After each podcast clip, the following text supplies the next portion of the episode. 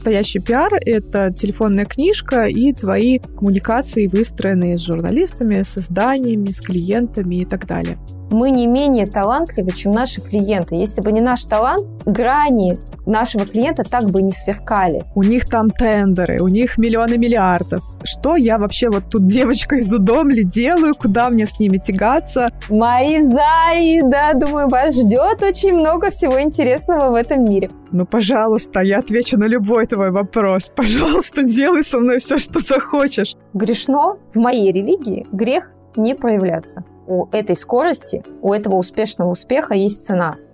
Встала и пошла. Всем привет! Я Нина Ванина, пиарщица и автор подкаста «Встала и пошла». Подкаста о современных женщинах, которые не выбирают между карьерой и личной жизнью. Сезон про предпринимательницу завершается, это его последний эпизод. Перед Новым годом выйдет еще один бонусный, но он уже будет не с предпринимательницей, следите за обновлениями. И, наконец, рассказываю про героиню этого эпизода. Аня Борисова, пиарщица и основательница агентства AB Communication. Я какое-то время наблюдала за Аней в соцсетях, потом стала частью комьюнити для пиарщиков, которое она создала, и решила пригласить ее в свой подкаст. Но даже если вы далеки от пиара и прочего маркетинга, познакомьтесь с Аней в этом эпизоде. Возьмите из ее жизненного и предпринимательского опыта что-то свое. Например, то, как создать бизнес на своих профессиональных навыках или как выехать из условной удомли, если вам повезло там родиться, но хочется в жизни чего-то большего. В общем, приятного прослушивания. Аня, привет! Наконец-то ты в моем подкасте. Нина, привет! Я очень люблю беседовать с коллегами, потому что нам есть что обсудить, много всяких болючих тем, но сегодня мне не хочется, искренне не хочется скатываться только в пиар, говорить о нашей любимой профессии. Хочется говорить о тебе, Аня, потому что твой путь, твой опыт э, жизненный, твой женский опыт заслуживает внимания. Я думаю, что он может стать вдохновением и мотивацией для многих слушательниц моего подкаста. Сколько места вообще в твоей жизни занимает вот этот самый наш любимый пиар, занимает работа, насколько она большая часть твоей жизни? Смотри, если бы мы с тобой встретились год назад, я бы сказала, что моя работа занимает примерно 90% моей жизни. Сейчас, на данный момент, на конец 23 года, я не знаю, когда нас будет слушать твои прекрасные зрители и слушатели, но вот мы записываемся в конце 23 года. На данный момент я делаю все, чтобы моя работа занимала у меня 30-40% моей жизни, потому что у меня есть большие планы, и я хочу развиваться нелинейно, у меня прям действительно такой план наполеоновский, и я понимаю, что так, как раньше, я вряд ли приду. То есть, соответственно, мне нужно делать что-то по-другому. Почему такое решение принято именно вот сейчас, в конце 23 года? Усталость ли это от профессии, от довольно-таки непростого года? Расскажи, почему именно сейчас такие мысли возникли? На самом деле я шла к этому решению достаточно долго, планомерно. Просто когда ты 13 лет без выходных, проходных работаешь, какие-то серьезные кардинальные перемены – это не дело одного дня. Но, во всяком случае, у меня, потому что я профессию действительно безумно люблю и пропагандирую всем идти в пиар. Мне кажется, это вообще роскошная возможность для девушек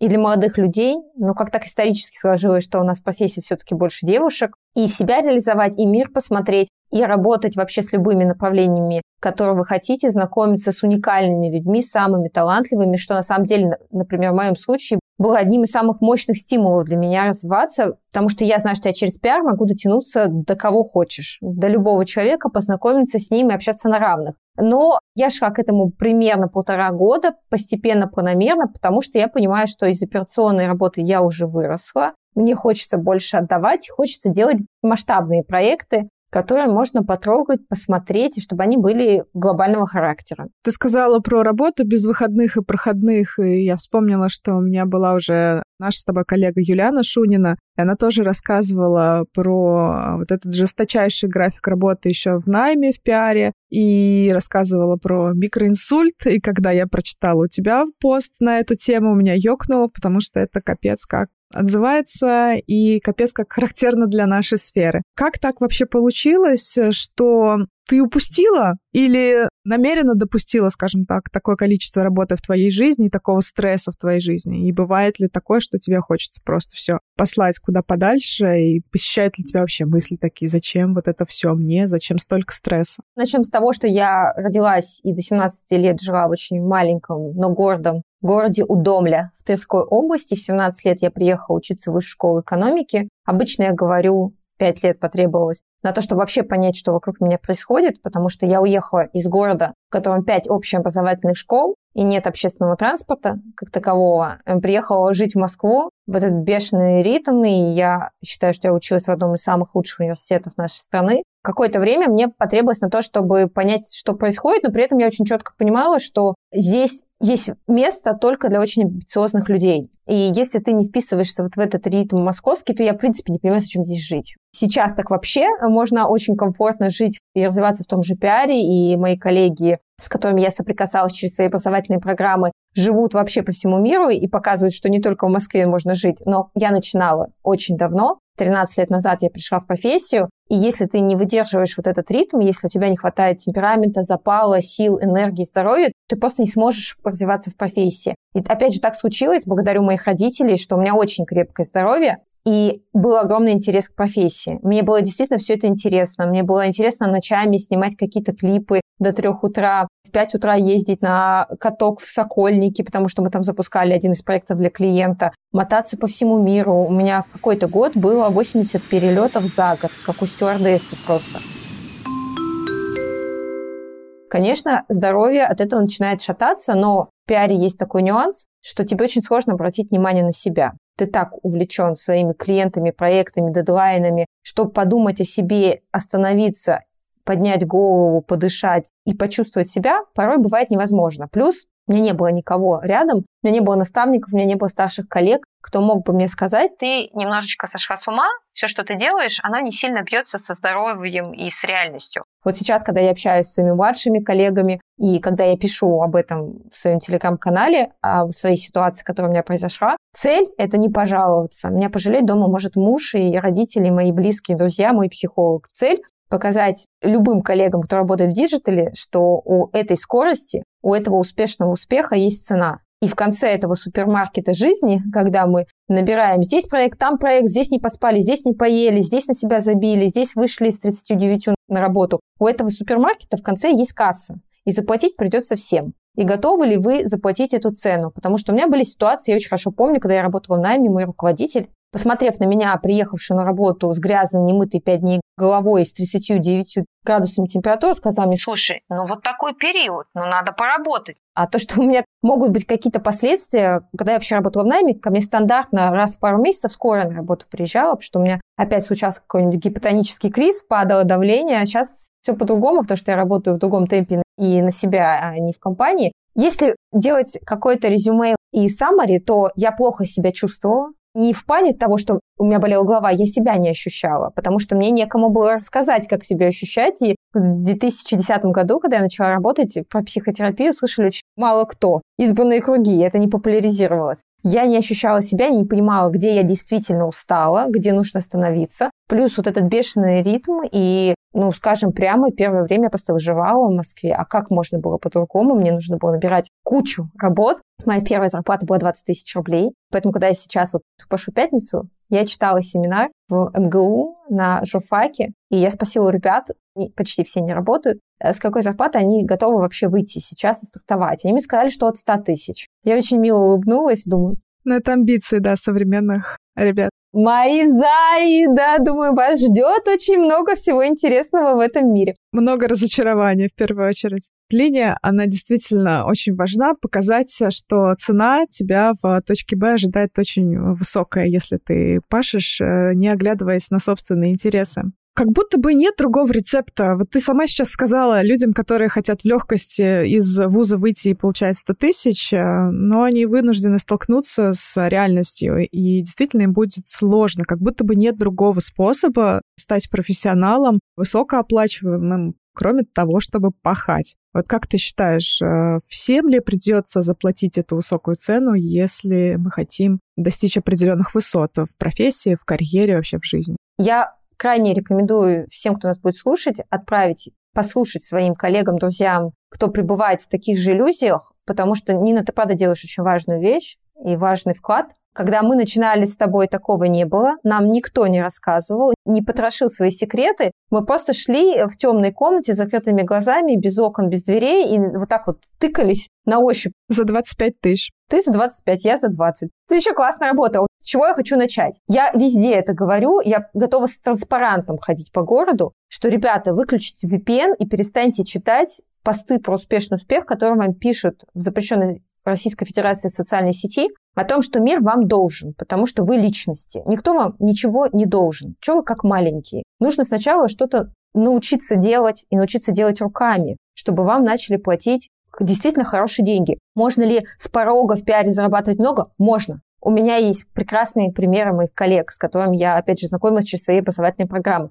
Но тебе сначала нужно что-то для этого сделать. Либо пойти и получить много практического опыта, прийти с каким-то багажом, либо пройти кучу образовательных программ и действительно что-то знать, дипломом МГУ, Высшей школы экономики, МГИМО, вы сейчас никого не удивите. Их много. Таких конкурентов на рынке труда очень много. А еще западным образованием, а еще на общем фоне есть кто-то, кто получал практический опыт, пока вы только учились. Поэтому я бы сказала, здесь есть три важных нюанса, чтобы выйти по окончанию университета, чтобы я не звучала какой-то злой теткой, которая говорит, что 20 тысяч рублей надо заслужить. Да нет, зарабатывайте все, я только рада. Зарабатывайте, тратьте, оставляйте деньги в стране, это супер. Я бы, наверное, три таких вещи выделила. Первое, как можно раньше начинать получать опыт. Практики, стажировки, вот любой способ пораньше научиться делать что-то руками. Да, сто процентов. Ты это хорошо тоже понимаешь, что носить бумажки, собирать отчеты в 19 и делать то же самое в 24 после окончания магистратуры – это разные ощущения. Это психологически уже некомфортно делать после того, как ты вышла с дипломом в руках, и у тебя самой уже ёкает, а что это я должна тут ходить, э, принеси, подай. У тебя уже другой уровень мышления на ступенечку выше. А в 19, да, это, как говорится, не зашквар. Можно и поносить. Сто процентов, да. И у тебя другие ожидания. Ты еще понимаешь, что у тебя есть легальный способ пробовать искать себя. Я много выступаю в университетах, и я, как правило, задаю этот вопрос сразу. Ребята, кто из вас работает? И depends, конечно, если я прихожу там к магистрантам, уже работают многие, но в целом ребята почему-то сейчас не стремятся получать практический опыт. С одной стороны, я их понимаю, потому что у тебя есть еще, правда, законный способ полениться, вот это вот время, когда тебя содержат родители. Но я опять же им всем говорю, что вот в моей жизни вынужденно случилось, что мне надо было как можно раньше пойти работать. Я очень хорошо понимала, что учить меня в Москве моим родителям тяжело. И когда ты понимаешь, что у тебя есть силы, у тебя есть талант, у тебя есть очень много энергии и задора, и ты можешь Почему бы этого не начать делать? Короче, первый способ, как можно раньше идти получать практические навыки. Стажировки в агентство, практика, оплачиваемый, неоплачиваемый. Если у вас есть возможность пока получать даже какой-то неоплачиваемый опыт, хотя я против этого, я считаю, что любой труд хоть как-то, но должен быть оплачен, потому что когда тебе не платят ничего, и ты должен э, целовать песок, по которому ходил твой руководитель, и мыть окна за то, что тебя вообще пустили в этот святой офис. Вижу тень наискосок, рыжий берег с полоской ила, я готов целовать песок, по которому ты ходила. Мне не нравится такая диспозиция. Вторая история – это развивать свой нетворк, пока вы учитесь нужно взять максимум, вот максимум из университета. Приходят к вам спикеры, знакомьтесь. Ты знаешь, так интересно, сейчас же ребята не очень умеют общаться. В социальных сетях, да, разве что. Я сама себя на этом ловлю, что офлайн подходить, знакомиться, говорить, э, меня зовут Нина, тебя как зовут, да, как в детстве, давай дружить. Вот такое очень сложно делать. Ты не поверишь, вот я прихожу, правда, и в вышку, и в РГГУ, и в финансовую академию, и в МГУ. Я говорю, ребята, вот я перед вами стою. Вы трясите меня как осинку. Забирайте все, что вы можете у меня забрать. Приставайте ко мне банным листом. Я же, правда, могу вам помочь с работой. Я тут недавно искала себе администратора, редактора в телеграм-канал. Ко мне пришла девушка, прекрасная девушка, но я и понимаю, что ну, не ко мне. Ну, там отдельная песня, что ребята не очень умеют проходить собеседование. То есть она хочет работать на телеке, классная, яркая девушка, но она прямо мне все собеседование говорит, как она мечтает оказаться на телевидении. И вот я со своим телеграм-каналом. Но она классно себя проявила, она мне понравилась. Я написала своей подружке, редактору Первого канала, через неделю человечек вышел к ним на работу. Просто по то, что берите, блин, максимум из людей, которые рядом с вами стоят. Сто процентов э, я могу аналогичную историю привести, но только полярду немножко. У меня была ассистентка, которая работала со мной там 2-3 месяца, и за это время я ей говорила, ну, пожалуйста, я отвечу на любой твой вопрос. Пожалуйста, делай со мной все, что захочешь. Но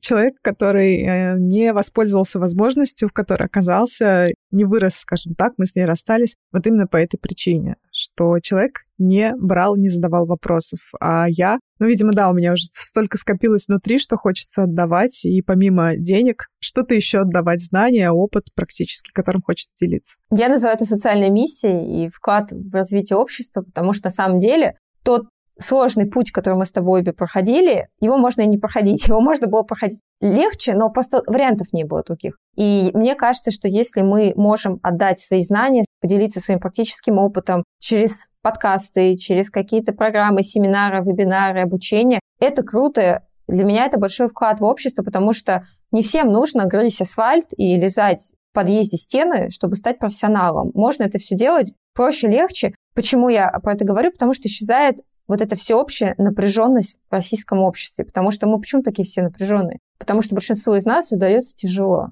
Дается через сложный труд, через вот это грызть асфальт. Это, с одной стороны, нас закаляет, с другой стороны, делает нас очень напряженными и озлобленными. Все говорят, вот, в Европе они такие улыбающиеся. Так там все по-другому, там вся структура выстроена иначе. И государство, и процессы обучения, и поэтому все на таком изи начали на расслабоне. Последний третий пункт, который я хочу добавить. Станьте человеком, которому нужно. Вот когда вам надо, открываются все двери. Я люблю свою историю, свой карьерный путь, потому что я ничего не умела в пиаре. Понятно, что я закончила высшую школу экономики, я училась на бюджете, я выиграла Олимпиаду среди магистрантов всероссийскую. Но я была вот тем самым человеком, которого очень сильно надо. Я пять лет работала с артистами, не имея музыкального образования, не умея даже микрофон включать. Я ничего не знала про музыку. Но мне так было надо, что я делала какие-то чудеса. Вот я каждый раз тоже на своих лекциях говорю, ребята, станьте тем человеком, которому нужно. И вас в 20 лет с микроопытом, иногда без опыта будут брать на работу, потому что энергия, напор, вот эта сила желания – это 80% успеха. Техническим навыкам вас научить можно достаточно быстро. Если вы хотите, если вы будете грызть землю и, и прямо всячески показывать, что «Нина, отдай мне эти знания, я буду все делать, я очень хочу, потому что мне очень надо». Аня, я тобой восхищаюсь, потому что ты даже ко мне на подкаст пришла со структурной табличкой, да? У тебя там шпаргалка, все написано по пунктикам. Первое, второе, третье. Аня вообще, на самом деле, те, кто не слушал ее подкаст и не подписан на ее YouTube-канал, есть контакт, рекомендую вам это сделать, потому что Аня дает очень классные вещи и очень структурно. Я всегда беру себе на заметку, реально сижу с блокнотиком, выписываю, как ты рекомендуешь, потому что ты, правда, даешь какие-то прикладные такие штуки. Обратить внимание на YouTube-канал Ани.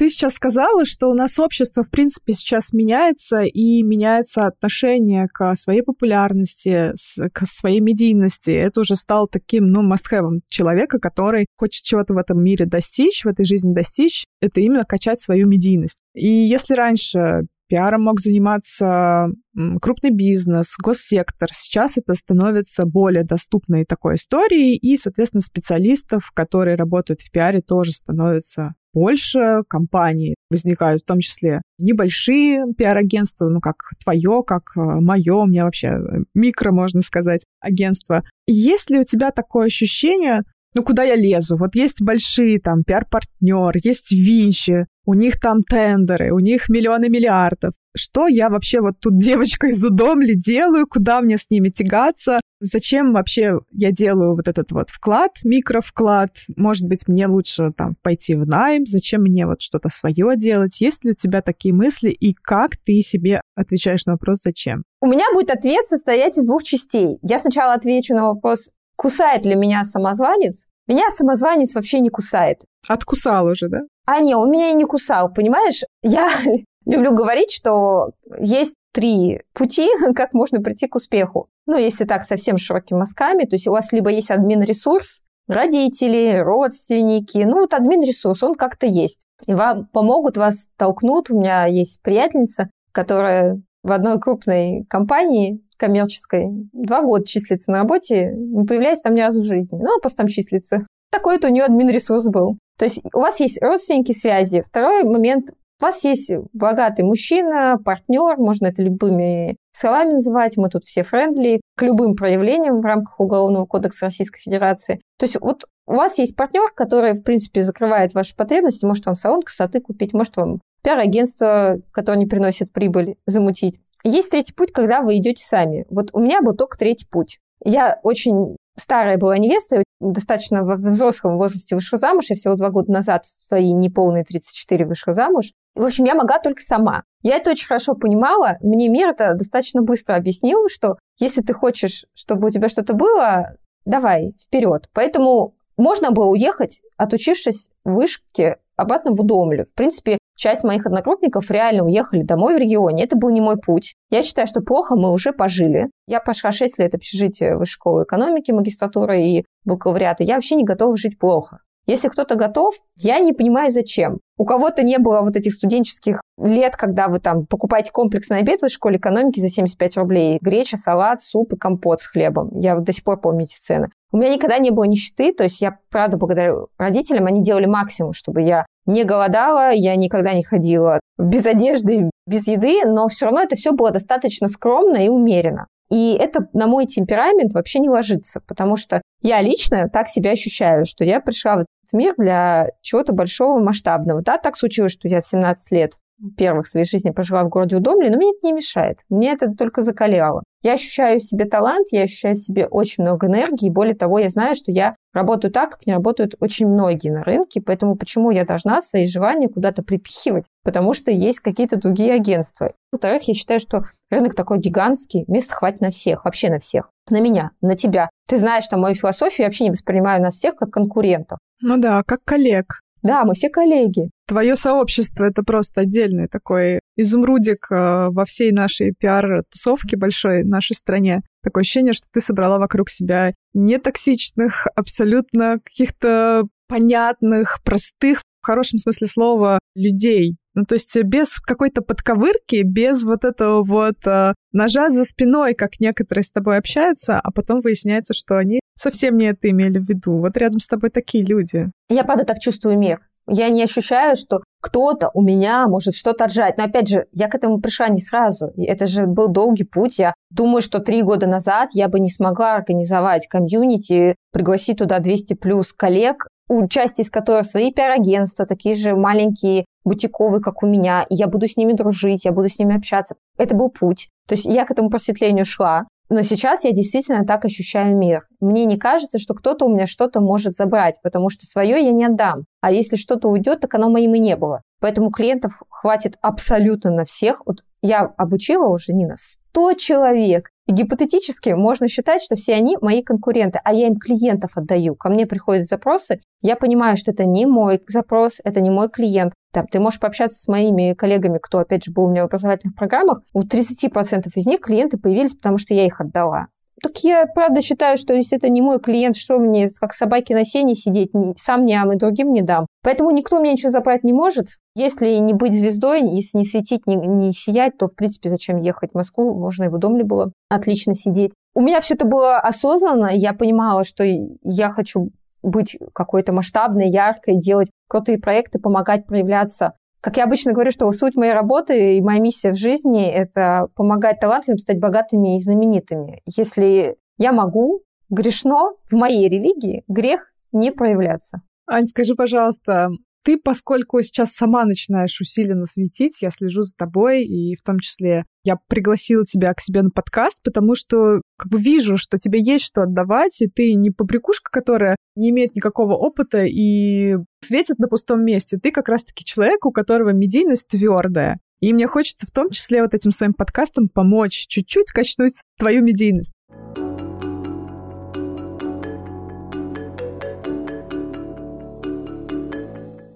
Расскажи, пожалуйста, как давно ты пришла к вот этому выводу, что пиарщик должен быть сапожником с сапогами, что это не обслуживающая вот эта вот э, профессия. Пиарщик — это не серый кардинал, который где-то должен быть за спиной у артиста или там, не знаю, у эксперта, у чиновника крупного, а это тоже полноценная там единица медийная, который тоже должен быть заметным. Как давно ты это поняла и начала развиваться в этом отношении? Это было не сразу. Огромную часть возможностей своей жизни, к сожалению, я упустила. Ну, я сейчас к этому, опять же, отношусь философски. Ушла одна возможность, придет другая. Мир, он такой большой и наполненный. Чего вспоминать о том, как мы доллар по 37 не покупали. Ты же не вернешься уже туда. Я долго к этому шла. Я пять лет работала с артистами, как я тебе рассказывала, и работала с очень-очень известными людьми в нашей стране. Во-первых, у меня с большинством из них даже фотографий нет. Мне казалось, что это зашквар. Фотографироваться с клиентом известным, семафорить этими фотографиями в запрещенной соцсети. Типа я выше этого, я серый кардинал.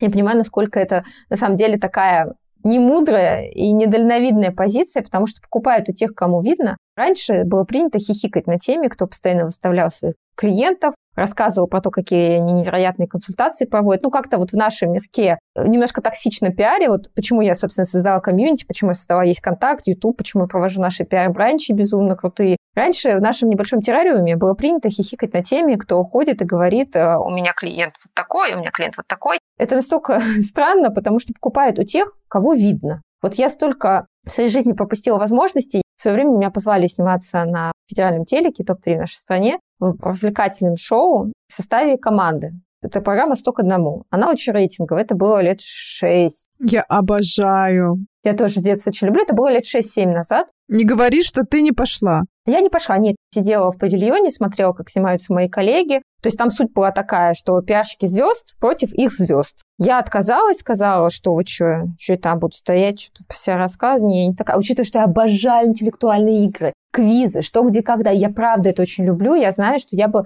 усилила команду, но я всячески брыкалась и говорила, не надо на меня смотреть. Когда моя артистка вызывала меня в конце концерта сольного на сцену, как своего директора и пиарщика, ну, так у артистов принято там в конце представлять музыкантов, вызывать свой менеджмент на сцену потому что они внесли огромный вклад. Если бы не работа команды, вот это бы все не собралось. Я никогда не выходила. То есть мне рукоплещет зал тысячный, фанаты и поклонники творчества моего клиента, а я стою в кулисе и говорю, я не выйду на сцену. Сейчас я, конечно, себя так не веду, потому что, смотри, все очень просто, опять же. Я сейчас действительно вижу ценность нашей профессии. Я очень много путешествую. За последние два года, где только не была, от ОАЭ до Соединенных Штатов Америки, я была в Латинской Америке почти во все. И я смотрю, как работают коллеги. Так вот, все мы смотрели «Секс в большом городе», и вот Саманта ногой открывает дверь, в большинстве европейских стран и, в частности, в Америке, это именно так и происходит. Почему-то у нас пиарщик – это «подержи сумку», то есть мы и сумконос, и психолог, и библиотекарь, и гардероб, и аптечка, и пиарщик, и СММщик, и фотограф, и лучшая подружка мам, папа, и водитель, если чего, машину отогнать. Это вот настолько в корне неправильно. Ну, опять же, это все потому, что у нас пиар недавно появился, в стране 20 лет официальная работа. Поэтому у нас вот это вот придумали нам, что мы серые кардиналы, алло, мы не менее талантливы, чем наши клиенты. Если бы не наш талант, грани нашего клиента так бы не сверкали. Я не предлагаю перетягивать одеяло на себя и быть, знаешь, звездой при звезде. Вот это вот отдельная классификация наших коллег, которые встают на пресс сразу после клиента и тоже фотографируются. Имеют на это полное право, если это в рамках Уголовного кодекса Российской Федерации и договоренности с клиентом. Я не тяну одеяло с клиента, не говорю, что если бы не я, ты бы из лужи пил. Ешь с моей руки и спасибо скажи за то, что я присутствую в твоей жизни. Ни в коем случае. Но не надо нас-то задвигать, не надо вот так, знаешь, это опираться на чужие плечи, чтобы подняться. Мы не менее талантливы, чем наши клиенты. И все, собственно, все, что я сейчас делаю,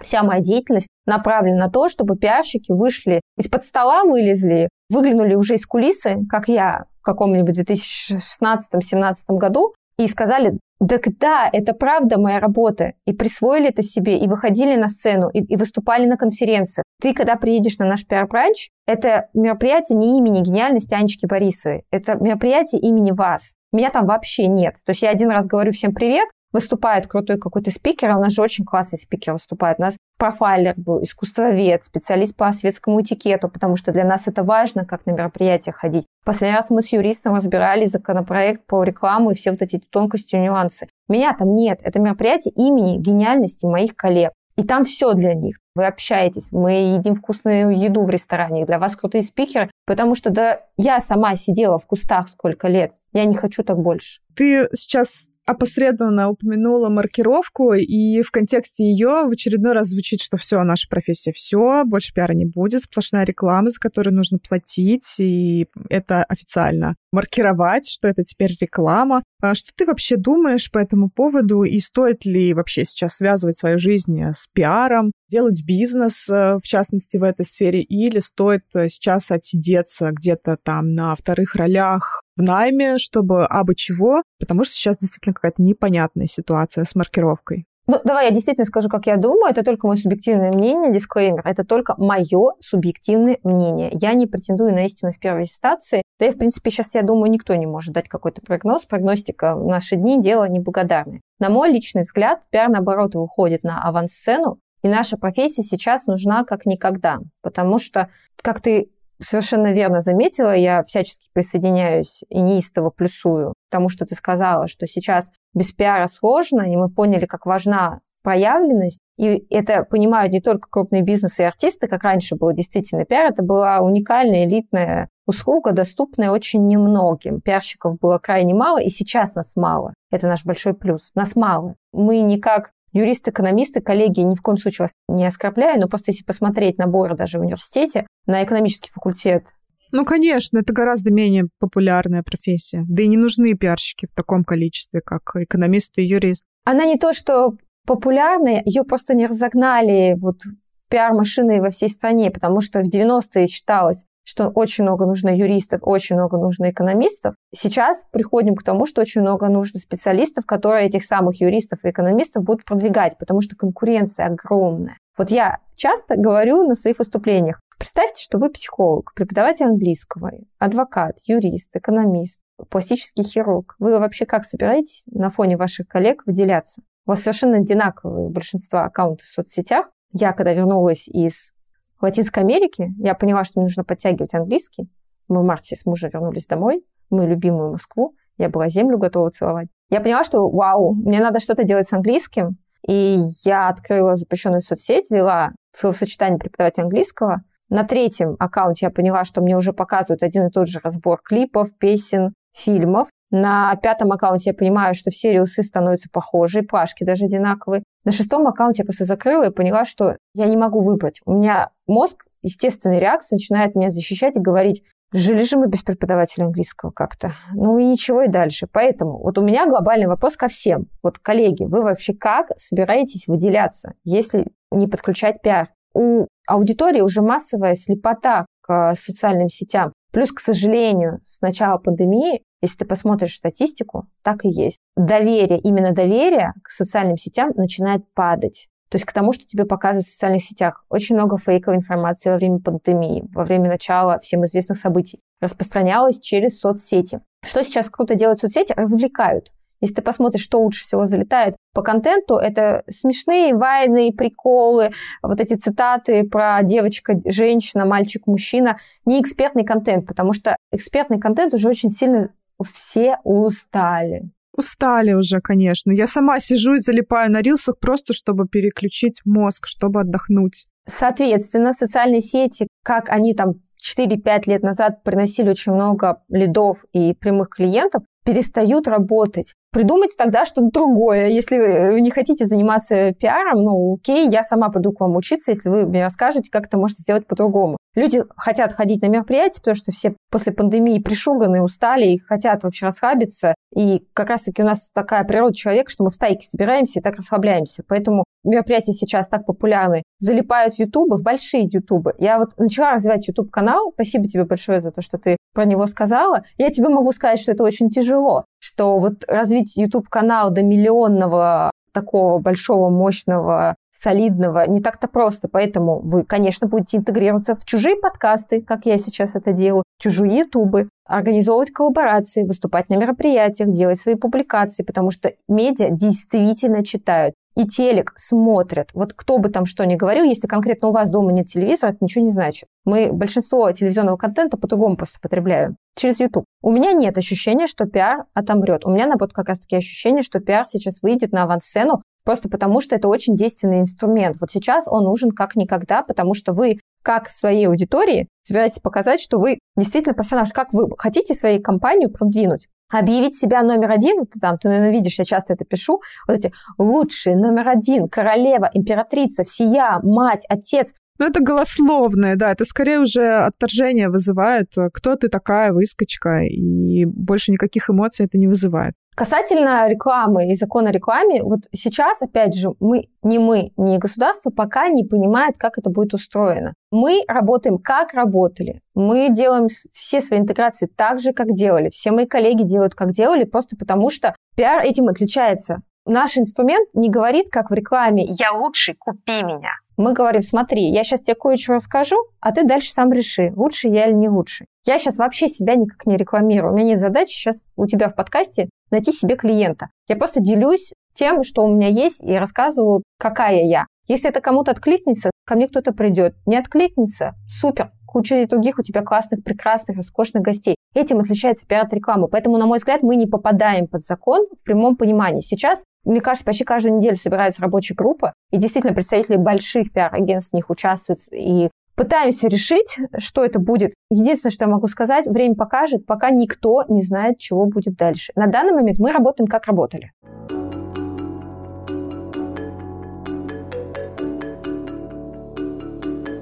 По поводу образовательных услуг, вот у тебя есть э, свое обучение. Недавно, кстати, общалась с одной из наших коллег, не буду называть э, ее именем, тоже пиарщица, и она сказала, что пиару, в принципе, довольно сложно научить, что все эти образования, образовательные продукты, которые сейчас на рынке есть, это такая, ну, история на дурачка, потому что настоящий пиар — это телефонная книжка и твои коммуникации, выстроенные с журналистами, с изданиями, с клиентами и так далее. Вот что ты на это ответишь? Можно ли пиару научить сделать это экологично, без э, громких заявлений, что там вы через месяц будете зарабатывать миллион? Вот здесь как раз-таки включается законопроект по то, что теперь маркетинговые обещания являются не пустыми словами. Если ты что-то пишешь, знаешь, вот как баннеры развешены по городу, квартира за 1 рубль в месяц, и звездочка, что оказывается там ни разу не 1 рубль, ну и так далее. Но ты же пишешь большими вот такими гигантскими метровыми буквами «квартира за 1 рубль в месяц». Я вообще никаких обещаний не даю. У меня смысл моих э, обучений – это в том, что я делюсь своим опытом.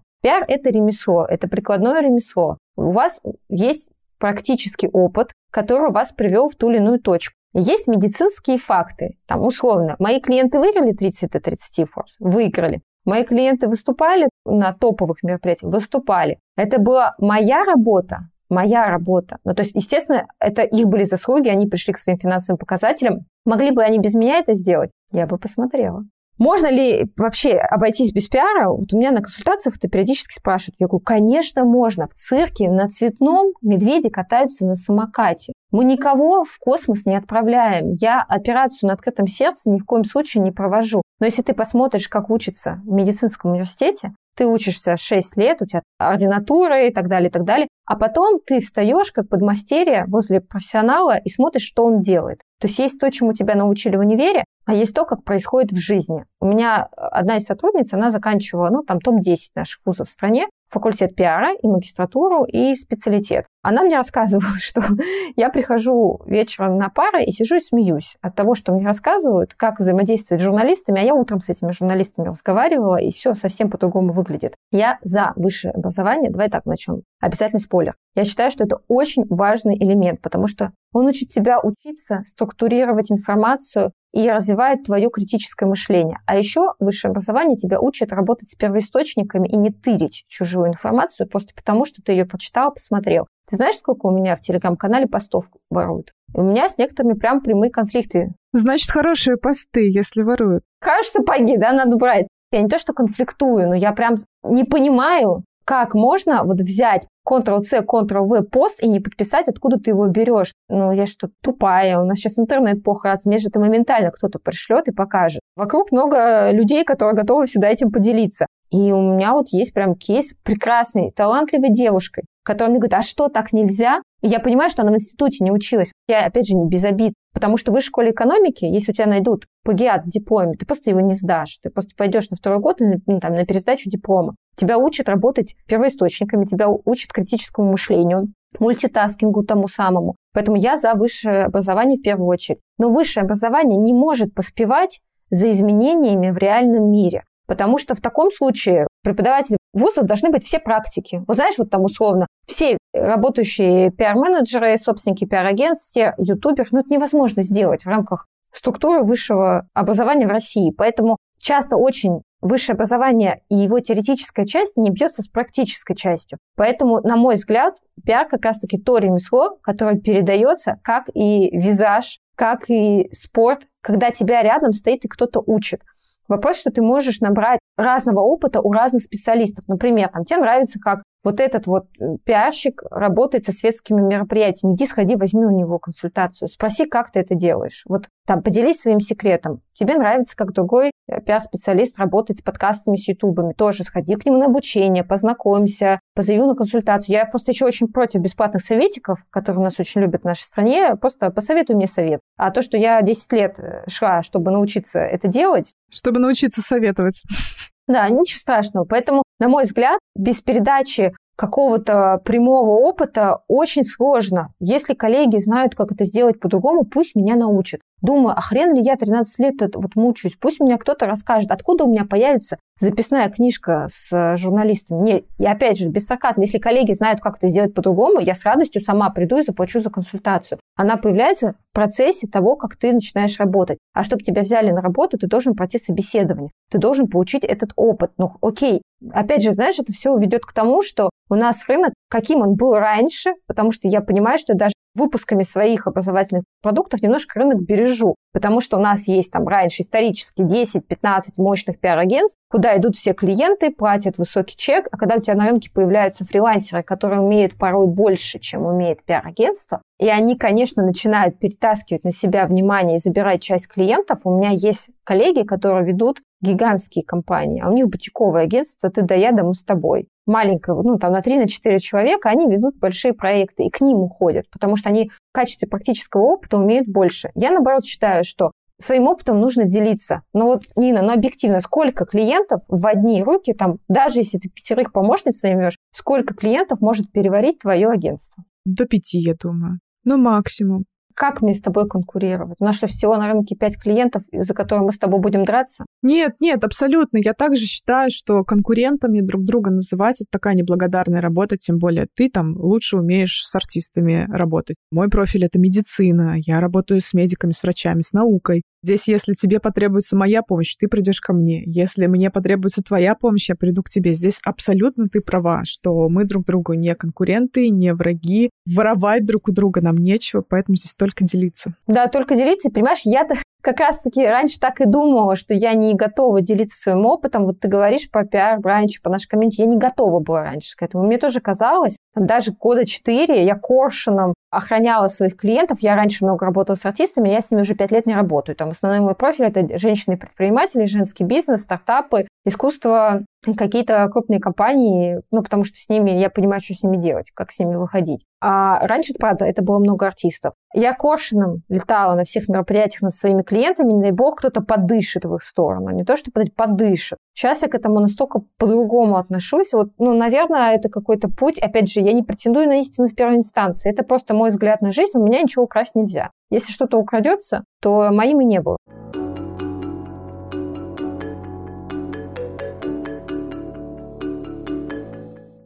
Мы с тобой обещали вначале не э, скатываться only в пиар, но в итоге так и получилось. Я предлагаю остаток э, подкаста поговорить про личное. Мы с тобой ровесницы, мне тоже 33 года, и у меня немного другой путь в плане каких-то личных отношений, в плане семейной жизни. Как тебе, учитывая, что ты там 18 лет переехала в Москву и начала вот эту вот свою вольную жизнь в общаге вышки, как тебе удалось э, именно на карьеру нацелиться и вот этими вот маленькими шажками строить карьеру, а не переключиться там на мальчиков, молодых людей, не знаю, мужчин сразу, сразу начать куда-то вот в ту сторону смотреть в плане построения личной жизни, а не карьере уделять приоритетное внимание? Ну, особенности личности и воспитания. У меня всегда работала мама, И я всегда видела работающую маму перед глазами, которая посидела в декрете, она сидела со мной до трех лет и с моим старшим братом. Она была в декрете, но дальше она вышла на работу, и она все успевала и работать, и заниматься домом,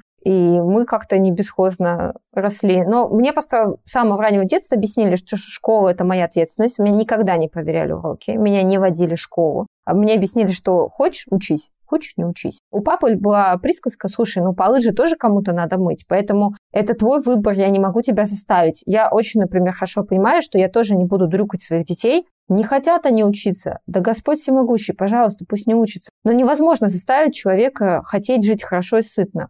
У меня был хороший пример. Мои родители тоже там пришли к своим карьерным каким-то моментам самостоятельно, вообще без админресурса, потому что мой папа из поселка, мама меня из Западной Украины, из небольшого тоже поселения, и они получили высшее образование и развиваются уже 35 лет в атомной энергетике, сейчас работают в Турции. У меня был пример перед глазами, а еще мне некуда было отступать. Если бы у меня были такие вот водные, что мне мама с папой бы говорили, слушай, ну ничего страшного, ну тяжело тебе будет учиться, да хрен с вышкой, мы тебя переведем в какой-нибудь институт дизайна и права, и закончишь какой-нибудь факультет любой, а, купим тебе квартиру, выйдешь на зарплату 30 тысяч, слава богу, только не нюхай клей по подъездам. У меня не было таких водных, мне очень четко объяснили, если ты хочешь жить хорошо, вперед. Моим родителям никто ничего не давал. Возможно, где-то это было даже с перегибами сейчас, я это хорошо понимаю. Но я осознавала, что если я сейчас начну тусить как не в себя, гулять с мальчиками и не учиться, я из университета быстренько вылечу. А надо еще дать должное, что мне не хватило одного или двух баллов, я все время забываю этот момент для поступления на бюджет первый год. И я закончила первый год, отучаясь платно со скидкой. А дальше я забрала документы, я сдавала заново ЕГЭ и заново поступала и переводилась на бюджет. Я со второго раза только поступила на бюджет вышку, потому что мне, правда, было это очень тяжело. Я знала этот путь, я знаю, что такое два года подряд сдавать ЕГЭ и остаться без лета, потому что я все лето сдавала это гребаное ЕГЭ. Там я узнала, что я поступила 8 августа, уехала домой на три недели и вернулась, и у меня началась новая учеба уже в универе. И это было непросто. Я не готова была вот этот непростой путь слить просто потому, что я перегуляла на тусовках, плюс я жила в общежитии, оно закрывалось в 12 часов ночи и до 7 утра. Если я пойду на какую-то тусовку, ну что, я буду сидеть на лавочке перед общежитием, меня никто туда не пустит. Ну, в общем, такие достаточно были спартанские условия. И это никогда не было моим интересом. Я никогда не хотела стать мамой трех ангелочков, женой царя. Я хотела реализоваться, быть очень реализованной, яркой девушкой. Наверное, поэтому я вышла замуж э, в 31 год. И сейчас э, моя любимая часть начинается «давай поженимся». Я правда считаю, что пиар – это роскошная площадка для того, чтобы закрыть потребности в личной жизни. Опять же, мне просто этого никто не говорил. Не было подкаста у Нины, который я могла послушать и узнать, что, оказывается, это правда крутая профессия для того, чтобы познакомиться с будущим партнером. И я проходила все эти пути самостоятельно. Поэтому я действительно считаю, что, опять же, у всех свои пути. Можно знакомиться через соцсети, через дейтинг-приложения, у знакомых и так далее. У меня есть знакомые, кто в самолете познакомились, но через профессию это очень приятно. Расскажи, пожалуйста, как вы познакомились с мужем? Это уже интересно. Я не рассказываю детали, так же, как я не показываю своего мужа. Ты видишь, его не бывает вообще ни в каком виде. Я даже свадебные фотографии не показываю. Ни со спины, ни ручку, ни ножку. Я считаю, что я очень открытый человек. Про меня вообще столько всего понятно, известно. Я даю много интервью много где выступаю,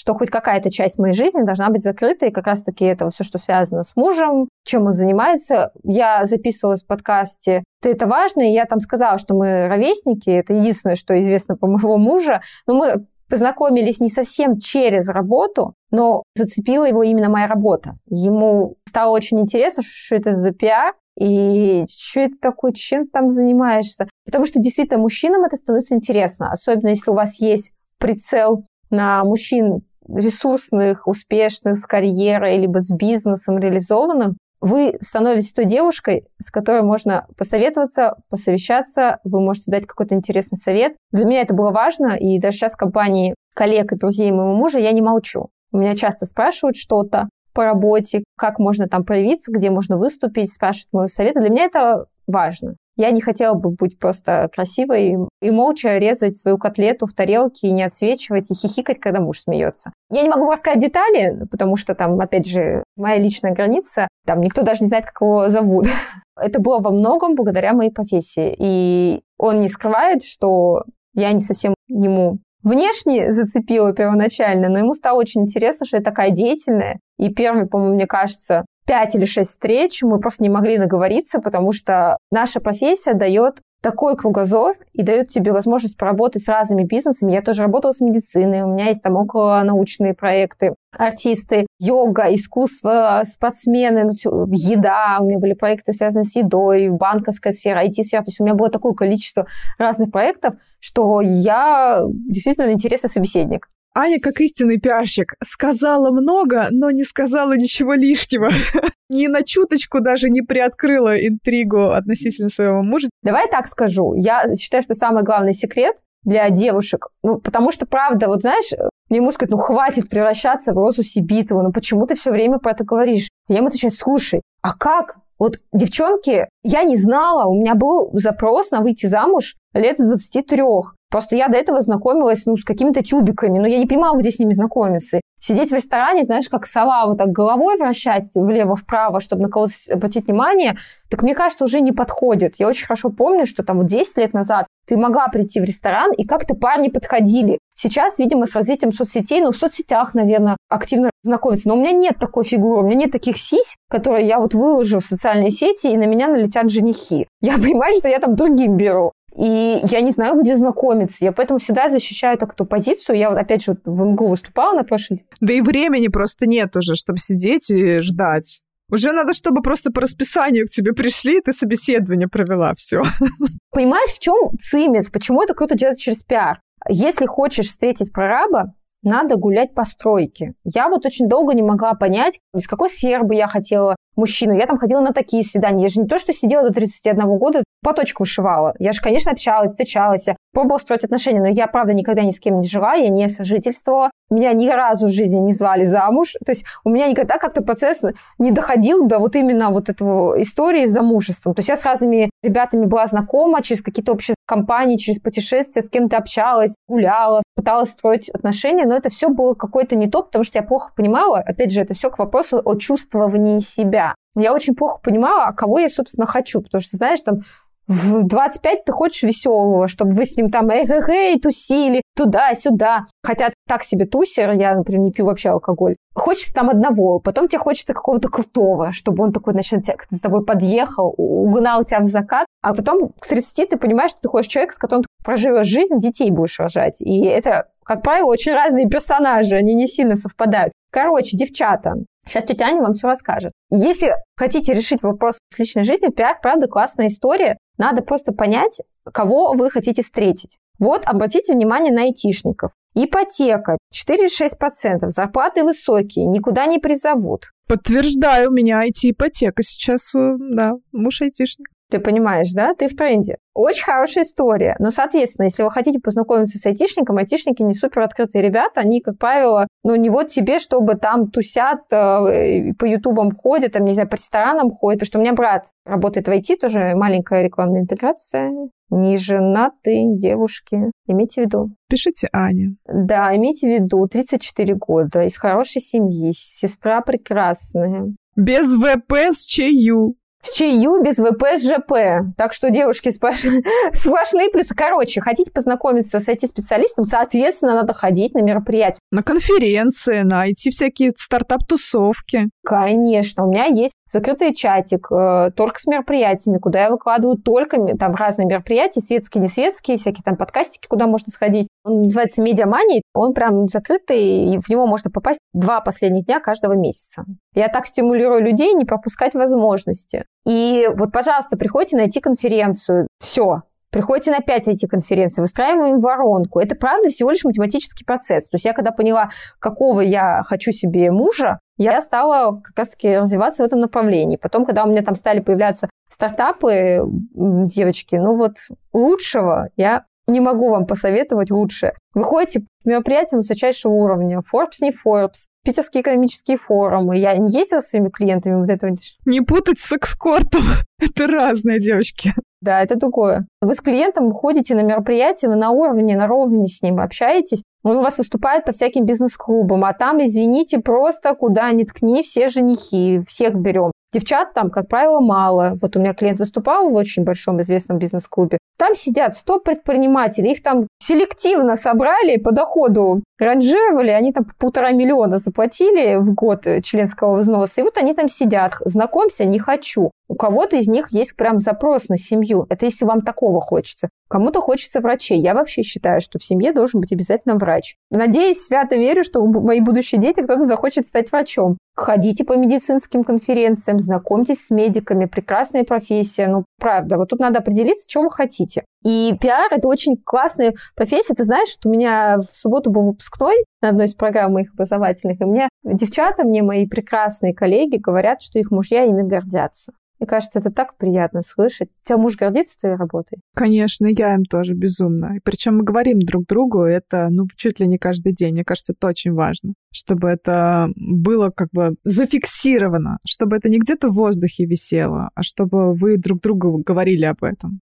Да, мне тоже кажется, это очень важно. Это тоже такой пунктик э, человеческих семейных отношений. Это правда очень важно, потому что у меня муж там гордится мной. Он мне тоже когда рассказывает, там, вот ты такие проекты делаешь, вот ты там меняешь подход к профессиям. Просто рассказываю, что вот раньше, ну, у нас по-другому было в пиаре, ну, правда, по-другому. Мы приходили на мероприятие, я знаю, допустим, что коллега – это коллега, я не буду здороваться. Ну, не принято было. Ну, с кем-то мы общались, но, как правило, это были такие немножко напряженные отношения, особенно если это агентство против агентства, и все вот так друг на друга смотрят. Мне потребовалось э, прям время, чтобы изменить и подход, и поменять себя в этом плане. Это не то, что я такая стою в белом пальто красивая, всех жизни учу. Нет, конечно, я все эти стадии пошла, меня раньше жутко коллеги раздражали. Опять же, мне казалось, что у меня отхапают все моих клиентов. И сейчас по-другому думаю. Я, правда, считаю, что пиар – это один из классных способов решить личную жизнь. Я не вижу в этом ничего постыдного, простите, порами, пока никто из нас размножаться не умеет. И зачем упускать вот это золотое время и ходить там непонятно, ну где правда, где сейчас парней брать? Дейтинг-приложения